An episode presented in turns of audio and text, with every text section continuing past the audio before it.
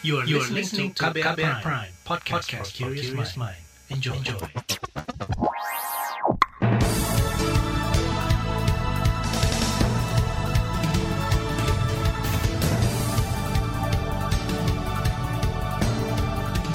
Saudara Anda mendengarkan Buletin Pagi hari ini 15 Juli 2021 Saya Reski Mesanto Pagi hari ini sebelum Anda memulai aktivitas Anda Saya sudah siapkan sejumlah informasi untuk Anda. Di antaranya Pemerintah diminta siapkan skenario menghadapi kondisi terburuk COVID-19 Presiden minta vaksinasi pelajar dipercepat dan hampir 100 kabupaten kota memiliki tingkat kepatuhan masker rendah. Dan saudara inilah Buletin Pagi selengkapnya. Terbaru di Buletin Pagi. Saudara jumlah kasus positif baru COVID-19 di Indonesia terus bertambah dan memecahkan rekor baru. Pada Rabu kemarin, kasus baru positif corona bertambah 54 ribu kasus dalam sehari. Total kasus positif COVID-19 di Indonesia mencapai lebih dari 2,6 juta kasus. Sementara itu, pemerintah mengklaim telah menyiapkan skenario jika situasi pandemi Indonesia semakin buruk Koordinator Pemberlakuan Pembatasan Kegiatan Masyarakat atau PPKM Darurat Jawa Bali, Luhut Panjaitan menyebutkan, Skenario disiapkan jika tambahan kasus mencapai lebih 40 ribu per hari. Angka ini bisa akan terus naik uh, seperti hari kemarin 29 ribu, bisa saja mungkin nanti kita sampai ke 40 ribu ataupun lebih. Oleh karena itu, skenario-skenario untuk menghadapi itu tadi sudah kita lakukan. Jadi baik mengenai obat, mengenai oksigen, maupun tadi rumah sakit. Uh, kalau ada yang bilang tadi perlu bantuan dari luar, kita juga sudah komunikasi dengan Singapura, kita komunikasi juga dengan Tiongkok, dan komunikasi juga dengan sumber-sumber lain. Jadi sebenarnya semua secara komprehensif sudah kita lakukan. Dan dalam skenario terburuk, kata Luhut, pemerintah menyiapkan langkah-langkah seperti menambah pasokan oksigen, menyiapkan ketersediaan ruang perawatan gawat darurat atau ICU, rumah sakit darurat COVID-19, dan lain-lain. Luhut menambahkan, pemerintah juga tetap menjadikan langkah penurunan mobilitas masyarakat hingga 50 persen sebagai agenda prioritas untuk menekan penyebaran kasus COVID-19. Sementara itu, saudara, di lain pihak, pengurus besar Ikatan Dokter Indonesia atau IDI menilai skenario yang harus ditempuh dalam kondisi terburuk dalam waktu singkat adalah membatasi mobilitas masyarakat hingga titik terendah.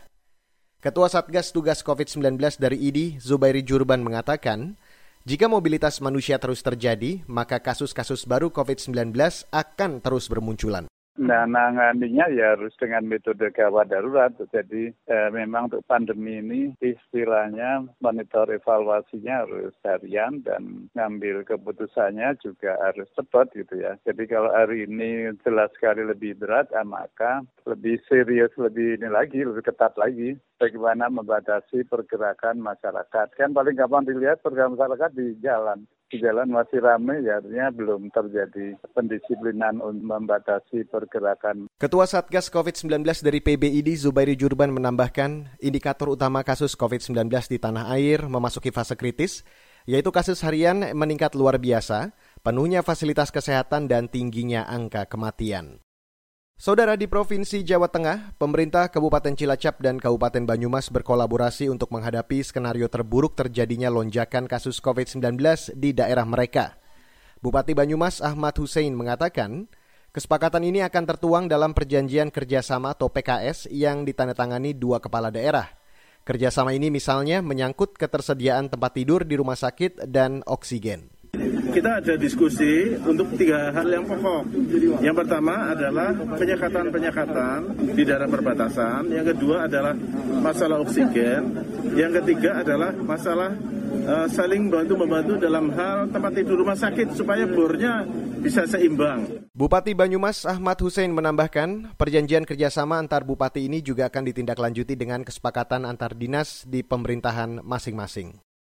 Sementara itu, Saudara, Komisi Bidang Kesehatan di DPR meminta pemerintah menyiapkan langkah-langkah terukur untuk menghadapi skenario terburuk pandemi COVID-19 di tanah air. Anggota Komisi Kesehatan DPR, Edi Wuryanto mengatakan, mesti ada kebijakan yang lebih ketat mengatasi skenario terburuk. Ia menilai saat ini kondisi pandemi di Indonesia sudah krisis dari hulu hingga ke hilir. Kalau pemerintah alergi dengan istilah lockdown, karena regulasi kita tidak ada kata lockdown, yang penting ada upaya-upaya itu, bandara ditutup misalnya, pintu tol akses semua ditutup sehingga orang ketika mau keluar mikir gitu. Perusahaan-perusahaan yang melanggar tutup gitu kan, kantor-kantor yang tidak esensial tutup. Eh, jamin bahwa kegiatan yang ada di luar itu hanya untuk kegiatan esensial, terutama untuk kebutuhan pokok. Anggota Komisi Kesehatan DPR Edi Wuryanto meminta pemerintah menambah rumah sakit darurat, menambah tempat isolasi terpusat, jumlah tenaga medis dan juga memastikan ketersediaan obat-obatan untuk pasien COVID-19. Edi meminta pemerintah mengesampingkan dulu permasalahan ekonomi, karena jika krisis kesehatan tidak segera ditangani, maka ancaman bagi perekonomian bakal lebih parah. Sementara ahli epidemiologi dari Universitas Erlangga Surabaya, Laura Navika Yamani, meminta pemerintah terus mengejar pelaksanaan testing dan tracing di lapangan secara masif di samping pembatasan mobilitas masyarakat. Laura mengatakan, peningkatan testing dan tracing memang akan meningkatkan data kasus positif tiap harinya. Namun jika jumlah kasus real di lapangan dapat terdeteksi secara keseluruhan, maka tingkat positivity rate yang ideal bisa dicapai. Eh, kita bisa melihat sebetulnya apakah itu angka kasus real yang ada di lapangan, yang ada di komunitas dari indikator positivity rate. Nah, yang kemarin itu kan kasusnya 47 ribu ya, dan positivity rate-nya ini loh tinggi kan, 30 persen. Nah, itu tidak logis.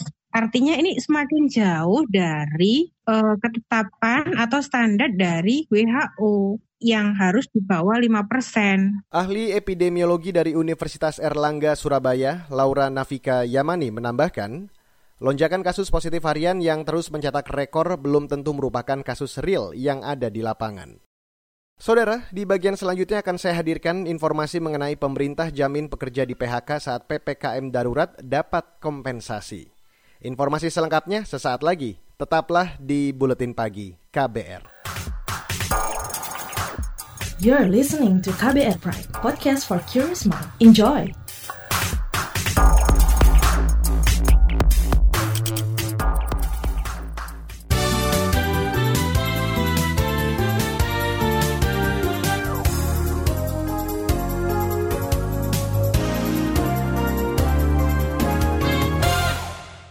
Saudara, Presiden Joko Widodo meminta program vaksinasi bagi pelajar dipercepat untuk mencapai kekebalan komunal.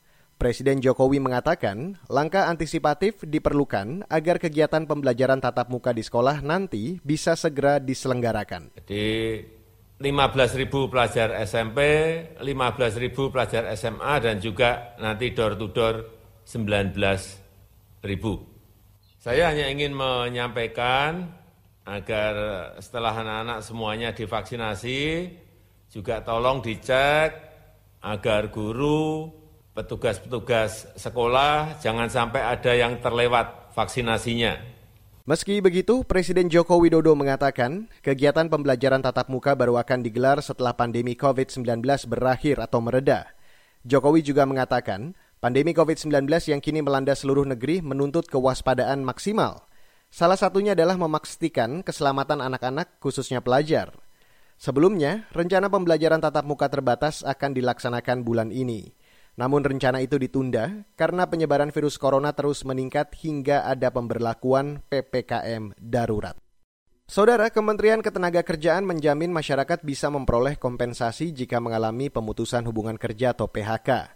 Sekjen Kementerian Ketenagakerjaan Anwar Sanusi mengatakan, manfaat kompensasi itu diperoleh kalau mereka yang di PHK menjadi peserta program jaminan kehilangan pekerjaan atau JKP yang diatur melalui peraturan pemerintah.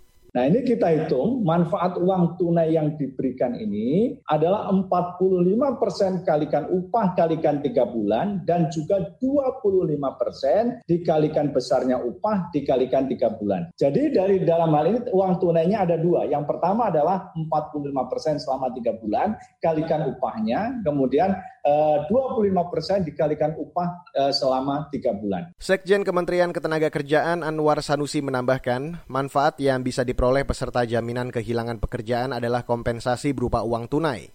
Kompensasi itu diberikan sesudah mereka yang mengalami PHK diverifikasi oleh BPJS Ketenagakerjaan. Selain uang tunai, peserta program JKP yang kena PHK juga akan menerima manfaat lain, yaitu akses ke pasar kerja, pelatihan, dan konseling. Kita beralih ke informasi ekonomi, Saudara. PT Pertamina optimis bisa mewujudkan rencana menyetop impor gas LPG pada tahun 2027 atau enam tahun lagi. Direktur Utama PT Pertamina Nike Widyawati mengatakan, Pertamina telah merancang rencana kerjasama dengan salah satu perusahaan tambang BUMN batubara di Tanjung Enim. Kerjasama itu untuk proyek gasifikasi batubara menjadi senyawa dimetil ether atau DME.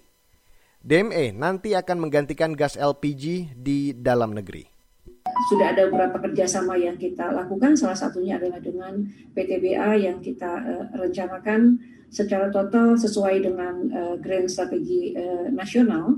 Itu di tahun 2025 uh, akan menggantikan uh, LPG uh, sebanyak 5,2 juta ton per tahun. Sehingga uh, di 2027 kita optimis bahwa LPG sudah tidak perlu impor lagi. Direktur Utama PT Pertamina Nika Widiawati menjelaskan proses substitusi atau penggantian LPG dengan DME merupakan bagian dari proyek energi baru terbarukan yang tengah dikembangkan pemerintah. Proses gasifikasi batubara ini berjalan paralel dengan program kompor listrik dan jaringan gas, sehingga penggunaan sumber daya dalam negeri lebih optimal. Kita beralih ke mancanegara, saudara. Pemerintah Vietnam berencana menggunakan vaksin COVID-19 buatan Pfizer sebagai suntikan dosis kedua bagi warga yang dosis pertamanya menggunakan vaksin AstraZeneca. Vaksinasi di Vietnam sejauh ini masih dalam tahap awal. Saat ini baru ada 300-an ribu orang di Vietnam yang divaksin menggunakan vaksin AstraZeneca. Vietnam juga terus mempercepat kampanye vaksinasi di tengah meningkatnya laju infeksi baru di negara itu. Selain Vietnam, beberapa negara termasuk Kanada, Spanyol, dan Korea Selatan telah menyetujui penggunaan vaksin berbeda untuk suntikan kedua. Beralih ke berita olahraga, saudara. Kontingen surfing atau selancar air Indonesia mengincar medali emas di Olimpiade Tokyo 2020. Selancar air untuk kali pertamanya dipertandingkan di ajang Olimpiade. Indonesia meloloskan atlet surfing Rio Waida untuk tampil di Olimpiade 2020. Rio menggantikan wakil Jepang Sun Murakami yang masuk daftar 10 terbaik di Liga Surfing Dunia WSL 2019 lalu. Di Olimpiade Tokyo, Rio Waida akan ditemani Iketut Agus Aditya Putra yang menjadi cadangan di Olimpiade Tokyo yang akan dihelat akhir bulan ini. Baiklah saudara, kita break dulu dan nanti setelah break akan kami hadirkan laporan khas KBR mengenai krisis tenaga kesehatan di masa pandemi. Tetaplah di Buletin Pagi. You're listening to KBR Pride, podcast for curious mind. Enjoy!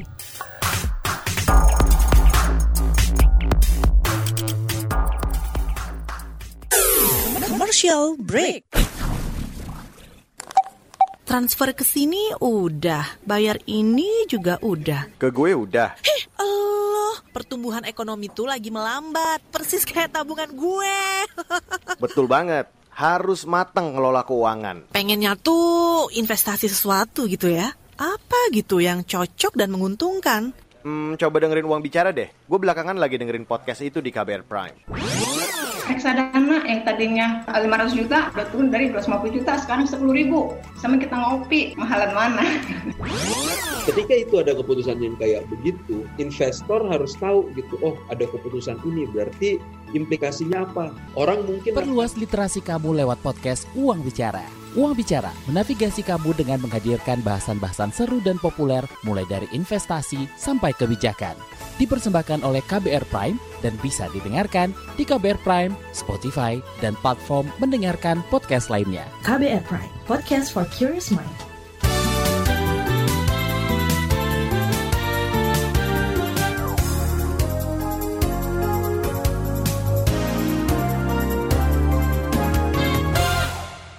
Anda masih bergabung di Buletin Pagi KBR. Saudara, ribuan tenaga kesehatan di tanah air meninggal saat berjibaku melawan COVID-19. Dari jumlah itu yang terbanyak adalah dokter, yakni lebih dari 450 orang. Padahal tenaga kesehatan memiliki peranan penting dalam penanganan pandemi virus corona.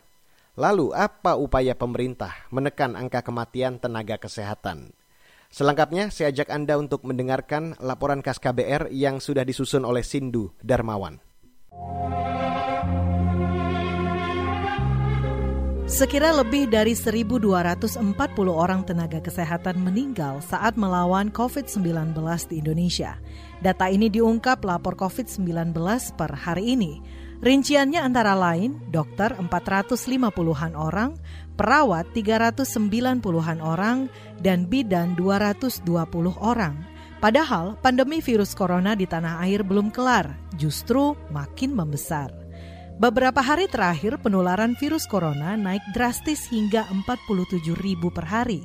Secara akumulasi kasus COVID-19 saat ini sudah lebih dari 2,6 juta orang, puluhan ribu di antaranya meninggal termasuk para tenaga kesehatan. Pemerintah berupaya menekan angka kematian akibat COVID-19 termasuk yang terjadi pada tenaga kesehatan. Sebab keberadaan mereka sangat penting bagi upaya perlawanan melawan COVID-19. Menteri Kesehatan Budi Gunadi menjelaskan berapa jumlah tenaga kesehatan yang diperlukan di Jawa Bali yang kini menerapkan PPKM darurat. Kebutuhan ini diperlukan untuk mengantisipasi kenaikan kasus 30 hingga 60 persen. Kita membutuhkan sekitar 16 sampai 20 ribu perawat tambahan di tujuh provinsi ini. Kita sudah petakan kira-kira pelawat yang sudah lulus uji kompetensi, yang sudah selesai sekolah tapi belum lulus uji kompetensi, dan di tingkat akhir itu ada sekitar 19 ribuan. Ya, jadi saya sudah minta agar tim kami bicara dengan Kemendikbud sudah dilakukan pembicaraan agar kita bisa mengakselerasi teman-teman perawat ini yang kami butuhkan bisa masuk ke lapangan. Tidak hanya perawat, Indonesia juga kekurangan dokter. Menteri Budi Gunadi menyebut dibutuhkan hampir 3.000 dokter untuk antisipasi jika kasus corona bertambah 30-an persen. Upaya yang dilakukan adalah dengan mempercepat proses administrasi dokter yang sudah selesai magang. Kata Budi, ada sekira 3.900 dokter yang sudah selesai magang. Ia berharap mereka bisa segera terjun merawat pasien COVID-19 di rumah sakit. Menteri Kesehatan juga menjelaskan salah satu langkah yang dilakukan untuk melindungi tenaga kesehatan. Rencananya mulai minggu ini kita akan memberikan suntikan ketiga booster tapi ini hanya untuk para nakes. Karena ini sensitif sekali juga. Dosisnya ini belum rakyat belum semuanya punya jadi kita berikan ini hanya untuk nakes dulu ya supaya mereka bisa kita proteksi agar mereka bisa lebih tahan menghadapi gelombang orang yang masuk ini ya. karena memang kita kurang disiplin di sisi hulu ini. Kita sudah hitung walaupun dengan suntikan ketiga yang kita akan berikan vaksinnya Moderna itu untuk para nakes untuk booster Menteri Kesehatan Budi Gunadi Sadikin mengklaim penggunaan vaksin Moderna sudah mendapat izin dari Komite Penasehat Ahli Imunisasi Indonesia ITAGI dan Badan POM. Vaksin Moderna bantuan dari Amerika Serikat telah terbukti memiliki efikasi tinggi, yakni 94 persen pada kelompok usia 18 hingga 65 tahun dan 86 persen pada usia di atas 65 tahun. Saat ini, total ada lebih dari 15 juta penduduk Indonesia telah menerima dua dosis vaksin, termasuk para nakes.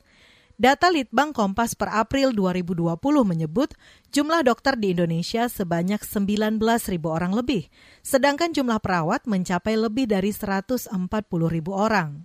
Epidemiolog dari Universitas Griffith Australia, Diki Budiman, mendukung rencana pemberian suntikan penguat atau booster vaksin COVID-19 untuk tenaga kesehatan. Menurutnya, berdasar riset terbaru, opsi vaksin buatan Moderna efektif melawan varian Delta. Karena masalahnya si Sinovac ini kurang efektif gitu dibandingkan misalnya messenger RNA atau yang vektor gitu terhadap varian baru. Kalau disebut lebih baik ya tetap misalnya ya Pfizer dengan Pfizer keduanya Moderna Moderna gitu tetap begitu baik. Epidemiolog dari Universitas Griffith Australia Diki Budiman menambahkan metode pemberian dua merek vaksin berbeda tidak jadi masalah meski idealnya tetap menggunakan merek yang sama. Sementara itu, Organisasi Kesehatan Dunia WHO menyatakan tidak ada cukup bukti yang menunjukkan perlunya suntikan vaksin COVID-19 dosis ketiga. Para ahli di WHO membantah perlunya booster pada orang yang sudah diimunisasi dua dosis. WHO mengajak negara-negara menyumbangkan stok vaksin yang dimiliki daripada digunakan untuk suntikan dosis ketiga, sebab hingga kini masih ada sejumlah negara di dunia belum mendapat pasokan vaksin. Demikian laporan khas KBR, saya Aika Renata. Saudara, informasi dari berbagai daerah akan kami hadirkan di bagian akhir dari Buletin Pagi KBR hari ini. Tetaplah bersama kami. You're listening to KBR Pride, podcast for curious mind. Enjoy!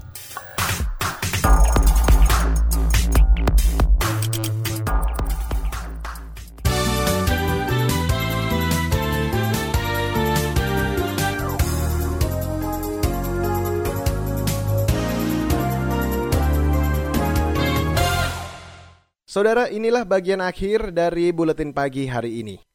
Hampir 100 kabupaten kota di Indonesia memiliki tingkat kepatuhan memakai masker rendah, yaitu kurang dari 75 persen dalam sepekan terakhir. Satuan Tugas Penanganan COVID-19 mencatat tingkat kepatuhan rendah dalam penggunaan masker juga tercatat di hampir 900 kecamatan dari total 3.300 kecamatan di Indonesia.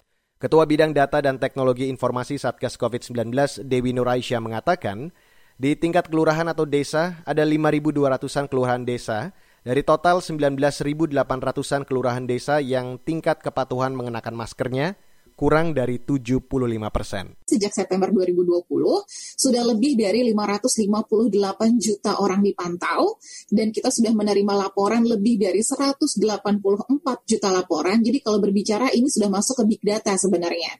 Dan setiap hari ini kurang lebih ada hampir sekitar 1 juta laporan diterima setiap hari. Dan ini sudah kita dapatkan di 514 kabupaten kota di 34 provinsi wilayah Indonesia. Ketua Bidang Data dan Teknologi Informasi Informasi Satgas COVID-19 Dewi Nur Aisyah menambahkan, kelurahan dan desa yang rendah kepatuhan mengenakan maskernya ada di Gorontalo, Bangka Belitung, Papua, Sulawesi Tenggara, dan Kalimantan Barat. Sedangkan kepatuhan terendah dalam menjaga jarak terjadi di kelurahan serta desa di Kalimantan Utara, Bangka Belitung, Gorontalo, Bengkulu, dan DKI Jakarta. Sekarang saya ajak Anda ke Jawa Tengah, Saudara. Para relawan pemulasaran jenazah Pasien COVID-19 di Banjarnegara bekerja 27 jam non-stop karena dampak meningkatnya jumlah kematian beberapa pekan terakhir. Di sisi lain, jumlah tenaga berkurang. Koordinator Tim Data Semen Tutup Bumi 19 atau Dentum 19 Banjarnegara, Gunadi mengatakan, timnya harus kerja ekstra karena minimnya tenaga pemulasaran jenazah COVID-19. Saat ini tim pemulasaran jenazah hanya tersisa tiga orang dari sebelumnya 15 orang. Selamat pagi semua. Ini pagi ini kita ada enam antrian untuk pemakaman protokol dengan protokol kesehatan. Jaga-jaga kesehatan semuanya. Enam pemakaman. Koordinator Tim Pemulasaran Jenazah Banjarnegara Gunadi menambahkan, banyak anggotanya mundur karena faktor psikologis, tekanan mental, dan fisik. Beberapa petugas bahkan ada yang terpapar COVID-19 dan membutuhkan waktu pemulihan cukup lama. Dan saudara informasi tadi sekaligus menutup buletin pagi untuk hari ini 15 Juli 2021. Terima kasih untuk Anda yang sudah bergabung pagi hari ini. Dan ingat, jangan pernah lupa untuk selalu menerapkan dan mematuhi protokol kesehatan di mana pun Anda berada. Dan apabila Anda tidak memiliki kebutuhan yang benar-benar mendesak ataupun Anda memungkinkan untuk bekerja dari rumah, tetaplah di rumah. Mari bersama kita putus rantai penyebaran COVID-19 ini. Mewakili tim redaksi yang bertugas pagi hari ini, saya Reski Mesanto undur diri dari Buletin Pagi. Salam.